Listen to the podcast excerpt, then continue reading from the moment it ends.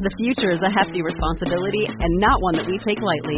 But then, taking things lightly has never been what Hefty is about. That's why we've created the Hefty Renew program that turns hard to recycle plastics into valuable resources like park benches and building materials. To participate, simply fill up an orange Hefty Renew bag with accepted items, tie it up, and drop it in with your regular recycling. That's it. It's that easy. It's time to rethink recycling with Renew. Particular valued resources may vary by geography. More info available at heftyrenew.com. Straight from the conspiracy theory iceberg, we take a look at a man who would do anything to protect his family. That man's name? O.J. Simpson. And then we end the week with a personal theory of mine. We talk a lot about where ghosts come from, why they haunt particular locations and not others. But there is one location that everyone uses that is most likely the most haunted place on the planet. And we'll take a look at those today on Dead Rabbit Radio.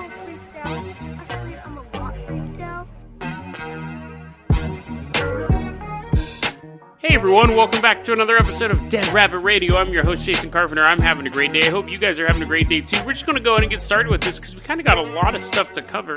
Now, a lot of listeners go, hey man, we want more conspiracy iceberg stuff. And I'm totally down to do more conspiracy iceberg stuff. It does tend to take more research.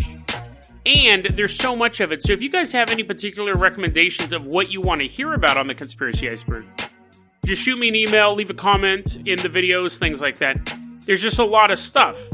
And so I kind of have to pick and choose. And there's a lot of stuff I come across on the conspiracy theory iceberg that just isn't super intriguing once you really start looking into it. And I'm like, I could, this would be like a five minute segment. But this story is one that people kind of laugh about. You see it on the conspiracy iceberg. You think it's one of those made up things. There's actually quite a lot of evidence. Well, I don't know if I want to use the word evidence, but alleged evidence to back this up. So I'm going to briefly cover this because I think a lot of people are familiar with it. But back in, the, I don't even remember the year, unfortunately. I think it was like 94. I know his trial was in 95, but O.J. Simpson murdered. Sorry, shouldn't have said that. the police said that O.J. Simpson murdered uh, Nicole Brown and Ron Goldman. So Nicole Brown was his wife, and they were kind of on the outs. It might have been his ex-wife at the time. I'm not too. I re, I lived through that whole time period, and I remember really not caring much about it back then. But you watch this guy, you watch this world famous athlete slash star of the Naked Gun movies, which the first two hold up really well. He ends up getting charged with the murder of Nicole Brown and Ron Goldman a brutal, brutal slashing murder. And I remember at the time, it's like he just chopped them both up with a knife. Assuming, well, the reason why I have to keep backtracking on that was he was acquitted of it. He was he was found he wasn't found not guilty. He was just acquitted of the charges that he had killed those two people. And he had a great legal team, and a lot of people thought he had something to do with it. And he is legally they could never prove anything. So he walked on those charges. So the everyone was everyone thought O.J. Simpson was going to be found guilty, and he wasn't. And he says, "Now I'm off to find the real killers." And then he just played golf for pretty much the rest of his life until he ended up committing like strong armed robbery a couple years ago, and he's in a Nevada prison. But so if he was guilty of the murder, he did eventually end up paying for it because he ended up going to prison for trying to steal back memorabilia that someone had taken from him. All that being said, this next thing we're going to talk about on the conspiracy theory iceberg actually may paint OJ Simpson in a new light. It may actually paint him as world's best dad. Maybe. Let's take a look at this. So, there was a private investigator named Bill Dear. Bill Dear. If he said it both names together, he sounds like a character from The Hobbit. But Bill Dear was a private investigator and he started looking into the OJ case and he said, OJ is innocent and I can prove it. So much so that he wrote a book called OJ is Innocent and I Can Prove It. And in this book, he lays out the facts that OJ Simpson did not murder Nicole Brown and Ron Goldman. His son did. Now, everything I'm about to talk about is completely alleged. It's from Bill Dear's vault that he got underneath the mines of Moria. He found this giant ancient text and he got all these details. So I'm not saying that Jason Simpson did these things, but he does. He's saying that. So, and this is on the conspiracy theory iceberg, it's listed as OJ's son is the real killer. So, this is what Bill Dear just plotted out in his book. Nonfiction book, by the way. Well, nonfiction, according to him, people have disputed it. But he says he found evidence that Jason was diagnosed with IED, which, if you're going to have a mental disease, have one named after a bomb. That is, at least that's pretty badass. But, anyways, he has. Could you imagine going to people be like, "Yeah, I'm having a terrible day. My IED is really flaring up." People are like, "Ah." He's not allowed into Home Depots anymore. He's not allowed to buy nails. His name, it's not his name. His disease's name, allegedly, is IED, and that's the last time I'm going to say allegedly. I think you guys will get it. He's supposedly, I guess that's the same as allegedly. Anyways, Bill Dear says that Jason Simpson has IED, which is known as intermittent explosive disorder. That's still pretty badass. Sounds like a horrible thing to suffer through, but it's it still sounds pretty cool. And it's something where you're you have extreme outbursts of anger over little things. So you just freak out all the time. I'm sure you've known someone with IED. I definitely have. But around the time of the, this is all really bizarre. Now, again, we're going to assume for the sake of this that Bill Dear's done his research and he's not just making stuff up. But Bill Dear said around the time of the murder, and this actually would be easy to verify. No one's really disputed a lot of the details. They just dispute the motive. Around the time of the murders, Jason Simpson was on probation. Probation for what, you ask? He was probation for attacking a former employer with a knife. Now, I guess I should have said this earlier, but Nicole Brown and Ron Goldman were stabbed to death. Actually, that's kind of a misnomer. They were cut to ribbons cut to ribbons. Don't want to go into a lot of the grisly details. Like, I mean, they weren't just poked a couple times with a knife and whoever did it ran away. They were, they were completely slashed up. This guy was on probation for attacking a former employer with a knife. Two months before the murders, he had violently assaulted uh, his girlfriend. Just beat the crap out of her. And then on another occasion, he attacked a former girlfriend and cut her hair off using a knife. So Bill Dear is saying that Jason has this tendency to fly into a rage at a drop of a hat, that he has attacked people with knives in the very, very recent past, around the time of the murders. I don't know about right now, but around the time of the murders, he had attacked people with knives. He also found some Jason Jason Simpson's diaries. Now, this is where I'm kind of like, how did you get these? But anyways, he found these diaries supposedly that belonged to Jason Simpson. And I'm going to read this excerpts or these excerpts to you. They're pretty brief. And I want you to ask yourself are these the signs of somebody who is suffering from IED? They could just blow up at a moment's notice? Or is this the lead singer of Papa Roach? This was in his diary. It's the year of the knife for me. I cut away my problems with a knife. That's, that's one that's one thing from it. Anybody touches my friends, I will kill them. It's kind of edgy, kind of edgy teenage cut my life into pieces. This is my last resort. That was a trick question. But then he also supposedly wrote, I'm also tired of being Dr. Jekyll and Mr. Hyde. I mean, those are. I'm sure you can find a lot of edgy people's diaries or writings and will they'll have stuff in it like that. Or song lyrics for nu metal bands. But we're seeing a we're seeing a pattern here. The knife attacks, the mental instability, these very edgy writings in this, I'm assuming spiral notebook with like the Stussy symbol drawn on the front eight times. Now let's look at some other brief pieces of evidence. One, they think what, if this is true, what set him off was that Nicole was supposed to come visit Jason's uh, restaurant and at the last minute canceled it, which made him fly into a rage. People at work were like, oh my God, dude, settle down. He's like, give me a knife, give me a knife. They're like, dude, settle down. He's like, give me my notebook. And he starts scribbling out lyrics. People said at the restaurant it really upset him. And apparently his alibi was, well, I couldn't have murdered them. I was working at this restaurant. So I wasn't anywhere near him. People at the restaurant said, we closed early that night. And his time card was simply handwritten that night. It wasn't punched like they normally are in the machine. But the police never really formally questioned him. But as Bill Dear keeps going through this evidence, he says, listen, this is what we, this, these are the facts we know about the murder uh, Ron Goldman had fought for his life. The police said there was most likely like a 10 to 15 minute struggle between the killer and Ron Goldman. Ron Goldman had bruises on his body so deep, so big that they said it looks like someone punched him to the bone. When they checked OJ Simpson, he didn't have any like bad bruises. He didn't look like he had been in a boxing match. He had some cuts, some small like abrasions, but nothing would suggest that he went, he fought a man to the death for 10 to 15 minutes. Nothing would suggest that. Jason Simpson was a black belt in karate, so he could fight. So Okay, actually, before I go on to that, I've lost track of the amount of people who said that they are good at karate and gotten their butts handed to them. So I'm not saying just because you're good at karate means that you can definitely win a fight. However, for this instance, let's say that the karate black belt actually means that he could stand up and fight a man for 10 minutes. But he has a knife, he's able to just kind of poke him, take blood out of him, weaken him, fight keeps going on, it gets more violent, things like that. OJ Simpson did not look like he was in a fight for his life. Nobody ever checked the son to see how bruised up he was. He's all busted up. He looks like Rocky at the end of the movie. He's like, oh, I was just, uh, I stepped on a rake. So, but nobody questioned it. Nobody examined him to see if he had any of those things. Now, the question is, there, there, and then the other people are saying, listen, Jason wasn't seen any, anywhere around the house that night. People thought they saw OJ Simpson walking in the bushes like Bigfoot skulking about. People said, if this is, so this is what's interesting is all the pushback on this is, well, what about all the evidence of O.J. Simpson? Why did he go running for his life? Why did he write a suicide note? The bloody shoe prints match the type of shoes that O.J. Simpson wears.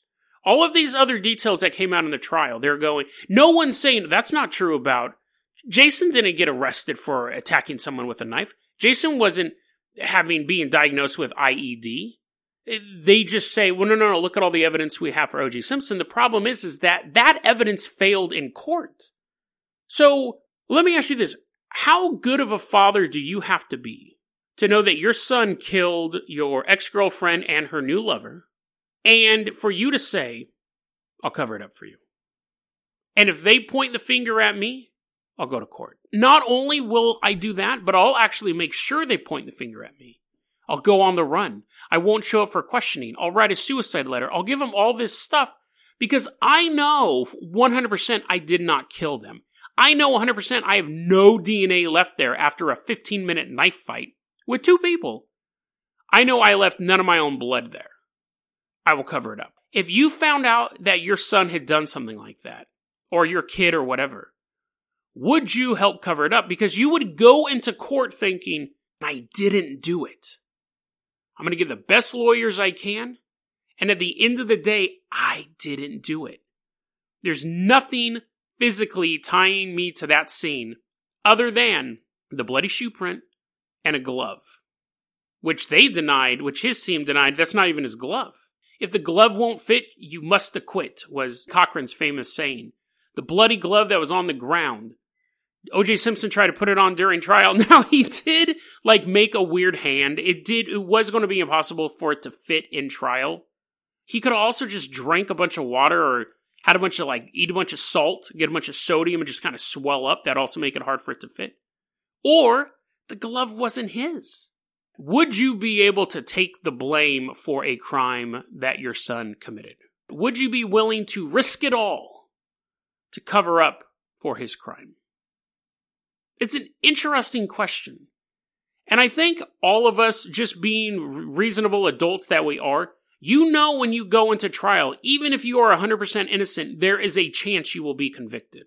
Which, if this theory is true, makes OJ Simpson's actions even more selfless. He could have said, I had nothing to do with this. There's no physical evidence connecting me to this whatsoever. But I've seen enough people throughout my life go to prison for crimes they did not commit. And I will take that chance for you, Jason. I will take that chance. Would you be willing to do the same thing for one of your kids? Interesting question. Interesting topic on the conspiracy theory iceberg. It's one of the ones that didn't pop out to me at first. And even when I was researching it, I was like, ah. The more I thought about it, I thought, that's an interesting angle. Not that the fact that someone came up with this theory, but would you be able to do the same thing that this theoretical OJ Simpson did? And is it not just that he's back in prison? He was actually a good man who America hated, but his son never stopped loving him. Now let's go ahead and move on to our next story. Now, our next story, we're taking a little road trip. Oh, everyone hop in. Everyone hop into the Jason Jalopy. Glad it's back in operation because we're going to be driving around. We are going down America's highways. In fact, we are going down one highway in particular, Highway 152 in California. In Pacheco, uh, Pacheco Pass in Central California runs Highway 152. The road was initially set up during the gold rush, and now it's become one of the many roads that gets Californians, Californians, gets people from California to drive all around. It's beautiful state. California has a lot of problems, but it is very visually stunning in a lot of places. I used to move up and down the state. First 35 years of my life was just moving from one end of the state to the other. And it is quite beautiful there. And Highway 152 is no exception. But the road is known for kind of two things. It isn't a straight shot. So you'll have like, you'll have straight shots of it, but then the road will kind of get narrower and then it'll expand back to where it should be. You'll have this long open stretch of just straight road and then it'll start curving. So, I mean, if you want to play Mario Kart, it's perfect. But if you're just trying to get around, it's not the most comfortable drive. So it's known for that. But secondly, it is recognized by the CHP, the California Highway Patrol, the CHIPS, to be one of the most dangerous stretches of highway in the state. They are constantly getting called out there for fistfights, for road rage incidents, and for accidents. And they've never really been able to figure out why. The accidents they can go, people are just going super fast, super straight, and all of a sudden the highway will start to turn, start to veer off. Someone's throwing turtle shells at them. The accidents they can kind of figure out. But what is it about this road that seems to make people angrier? Seems to make people have IED. So, they don't know. The cops just patrol it like it's any other highway. They just know they're going to spend more time on Highway 152 than any other stretch of California's highways. Some people say that it has an overflow of negative psychic energy that psychics have gone out there and they've been like, oh, I'm feeling extra angry. There must be some sort of ethereal anger moving through the area. They say that as they're punching the reporter they're giving a quote to, strangling him out. But there's never there's never really been anything to key in on what could have caused this. I mean, the road is quite old. 1849, 1850s is when this road would have been established. Maybe not right at 1849, but this path of roadway has been in operation for over 100 years at this point. Now, there is one expert source who thinks they have it figured out. Backpackerverse. Backpackerverse, my favorite new website, thinks it has this figured out. In 1800s, there is a local legend that's still told today, but probably only by Backpackerverse.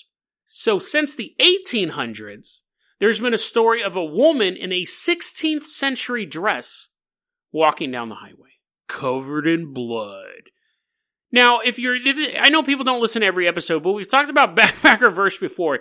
They like to make stuff up. And you're like, Jason, why are you talking about a, a story you pretty sure is fiction? First off, the first thing I told you about the most dangerous stretch of highway, that I've heard from multiple sources. And those links are going to be in the show notes. All that stuff's more likely to be true than the woman who was seen in the 1800s wearing a dress from the 1600s covered in blood. Backpackerverse always likes to exaggerate or just make stuff up out of whole cloth. But the whole cloth that this, ah, cramp, ah. But, anyways, there's this woman walking around since the 1800s. It's so bizarre to me. Why was there anyone from the 1600s walking around in California? That's what I don't understand. Why she's wearing this old dress.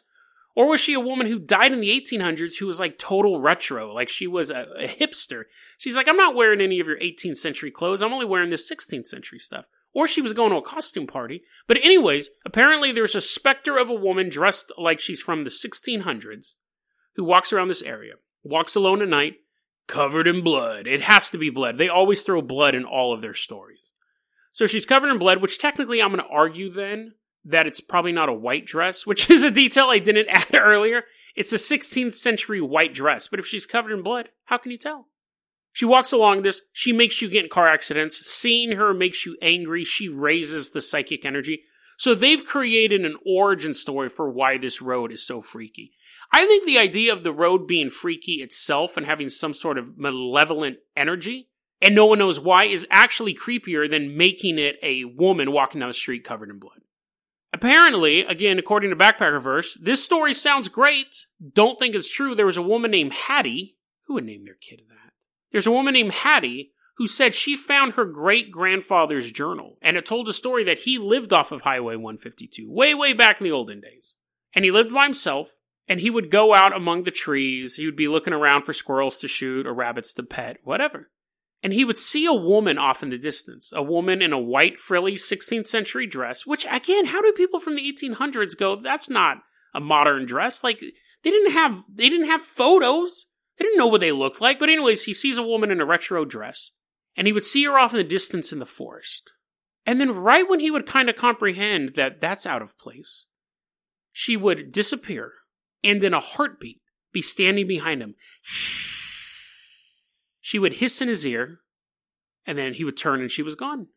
Now, the first time it happened, he thought, oh, that's nothing. Like, I must just be hallucinating, drinking too much moonshine, whatever. But he sees it again a couple days later. He sees this figure standing off in the woods and the second he recognizes what it is, he hears the turns around, she's gone. And what happened was first he saw her every few days. Then he started seeing her every day he left his cabin. And then eventually he saw her multiple times a day. And then he was never seen again. Creepy story. Creepy, creepy story. Apparently, it took place over the course of four months. He's writing in his journal the whole time.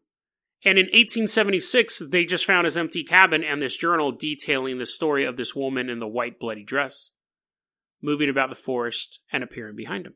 I love that story. It's a great creepy story, but it's not true. I can almost guarantee it's not true. One, for a couple reasons. We have no proof that Hattie exists. We have no proof that the diary exists. It's definitely something you would want to take photographs of or sell to the Warrens or sell to any ghost hunter. It doesn't exist. Why is she hissing? Kind of weird What? over the course of four months, if you keep going out in the woods and you see a white woman covered in blood floating around, and then once you realize that's what she's doing, she appears behind you and hisses in your ear, what's the best way to prevent that? Don't go into the woods. I mean, even if I found a, a gold vein, even if I was like, oh yeah, I got all this gold, I'm gonna, I'm, I'm a pirate now. I was forced to 49er, but now I'm a pirate after I saw that, once I went the first couple times, I'd think, oh, it was just swamp gas or Venus or something like that. But after I kept seeing it, I would think, I better leave. Because if I'm even a miner, it doesn't say what this dude did, but let's say I was a miner and I have a good gold vein that's keeping me there. I just get enough gold to leave and then sell the land to somebody else and not tell them about the crazy woman. You wouldn't continue to go throughout stuff for four months of this happening. That's like, ha- imagine having the worst roommate in the world, plus this roommate can teleport and is covered in blood. How long would you stay with that roommate? So, that's that story, and I love it, but I don't think it's real. But you're like, Jason, why are you spending Friday? Why are you spending the last episode of the week to talk about Backpackerverse? Because I, you, we know how you feel about Backpackerverse. Here's why. I said in my intro the most haunted places that everyone uses. So here's one of my theories. I want to share one of my theories with you. I believe if we believe in the certain ideas of like ghosts are dead people or ghosts are spirits, trapped spirits and things like that, people who have died violently. And there's other theories on ghosts and this one actually works for that too. But if we take that into account, where do most people die? In their homes. Most people tend to die in their homes but a good amount of people die on the road. They die on highways and city streets. When you have a, so let's say that you die in your house and your ghost is there and you're feeling comfortable and another family moves in.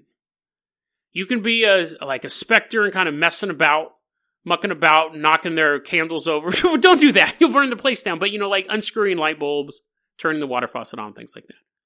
But over time, you may say, you know, it's time for me to move on. Like, this isn't my home anymore. They've changed everything. They put up that Metallica poster. I like Slayer. This is too much. And your spirit leaves. And that may be why we don't have a ton of home hauntings. That may be why we don't always have a ghost in a house where somebody died. But nobody's home is the road, except for maybe like Johnny Cash. Nobody's home is the road. You are driving down the road to go home and you die. You are, by all respects, really trapped in limbo. You're not at your workplace, you're not at home. You're not at your school, you're not at home. You're not at your friend's house, you're not at home. You're trapped in between these places. And it's the one place your spirit couldn't find rest. Your car crashes, you have a heart attack while you're driving, you choke on a chicken bone because you're eating KFC, driving down the road going 80 miles an hour. You die. Ambulance shows up, puts you in the back, drives you away. But your spirit stays there. It's, it's trapped in a sense that it doesn't have another place to go. It is, by all accounts, a limbo on earth. And it's the one place that can't be investigated. Are you going to have a paranormal crew stop every mile down the road and spend a couple hours out there or a couple days taking readings and then drive another mile down and do another thing? Every stretch of road and every stretch of highway has had numerous deaths. A house throughout its life, a house that was built in the 50s may have only had one person die in it. A house built in the 1800s may have had five people die in it. But a stretch of road connecting the house from the 50s and the house in the 1800s could have had 10,000 people die on it over the course of those 150 years. That actually might be a bit high, but you know what I'm getting at. Hundreds, if not thousands of people could die on the same stretch of road between those two places where one person died or five people died. Yet we always concentrate on haunted houses, haunted churches, haunted asylums. But think about how many people die on the freeway versus how many people die in an asylum. Now, some people say that ghosts are psychic energy. It doesn't necessarily mean that you have to die there to leave some sort of psychic residue. You could have a horrible fight, could have a horrible heartbreak, and you're leaving a piece of yourself there. Where do you do most of your thinking? Shower, yes, sure, but driving. It's generally when you are alone, or when you're with someone and they're nagging you the whole way, or your kids are screaming in the back seat and you're thinking, I wish I was 25, I wish I learned how to play the guitar, I wish I had done something. You're leaving that little bit of psychic energy every time you drive to the job you hate. Or driving from the job you love back to the home where you don't feel welcome. You're leaving a bit of psychic energy on the side of the road. We travel so fast down the road. Unless it was a phantom hitchhiker or something, a, a woman in an old dress covered in blood standing on the side of the road, you wouldn't notice the specter standing on the side of the road. You wouldn't notice the grieving spirit. You wouldn't notice the angry poltergeist. You wouldn't pick up on any of these things you're driving from one location to another. But that road you travel down may be littered with ghosts, spirits, poltergeists, and the damned watching you underneath the darkened streetlight, behind the grass, just out of sight.